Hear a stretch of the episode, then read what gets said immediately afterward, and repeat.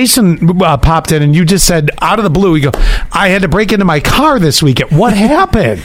Okay, so I was at Eldridge, Eldridge on Friday skateboarding, and I was ready to go home, and I tapped my back pockets, and there's nothing there. So I went over to my car because I usually park it inside the park, and they're sitting right on top of the uh, uh, center console. Oh, no. So first, I go around asking people have, if they have duct tape so I can wrench the window down.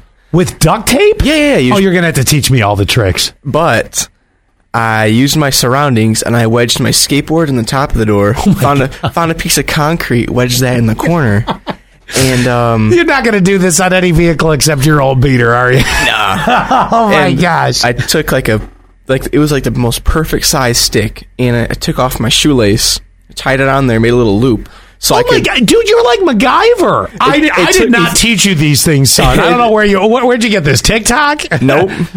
But it took me like 15 minutes, and I got it.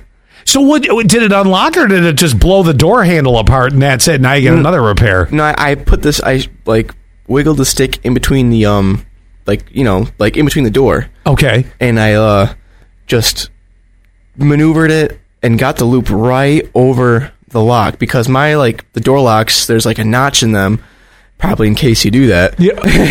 I'm not And sure so- that anybody's broken into their own car or anyone else's like this. so i got the shoelace right around it and i wrenched it up so perfectly to unlock the door and i did and that's it I I'm stunned. I i was too was it a moment you're like, oh yeah, yeah dude because i was asking like all my like all my friend all my friends and stuff and i screamed i screamed like i got it you guys and they're all cheering for me I don't. I don't know that a lot of the new cars.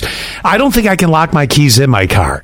Uh, I have two sets of keys, obviously. Yeah. Well, maybe I could now that I think about it, but I'd have to have the other set.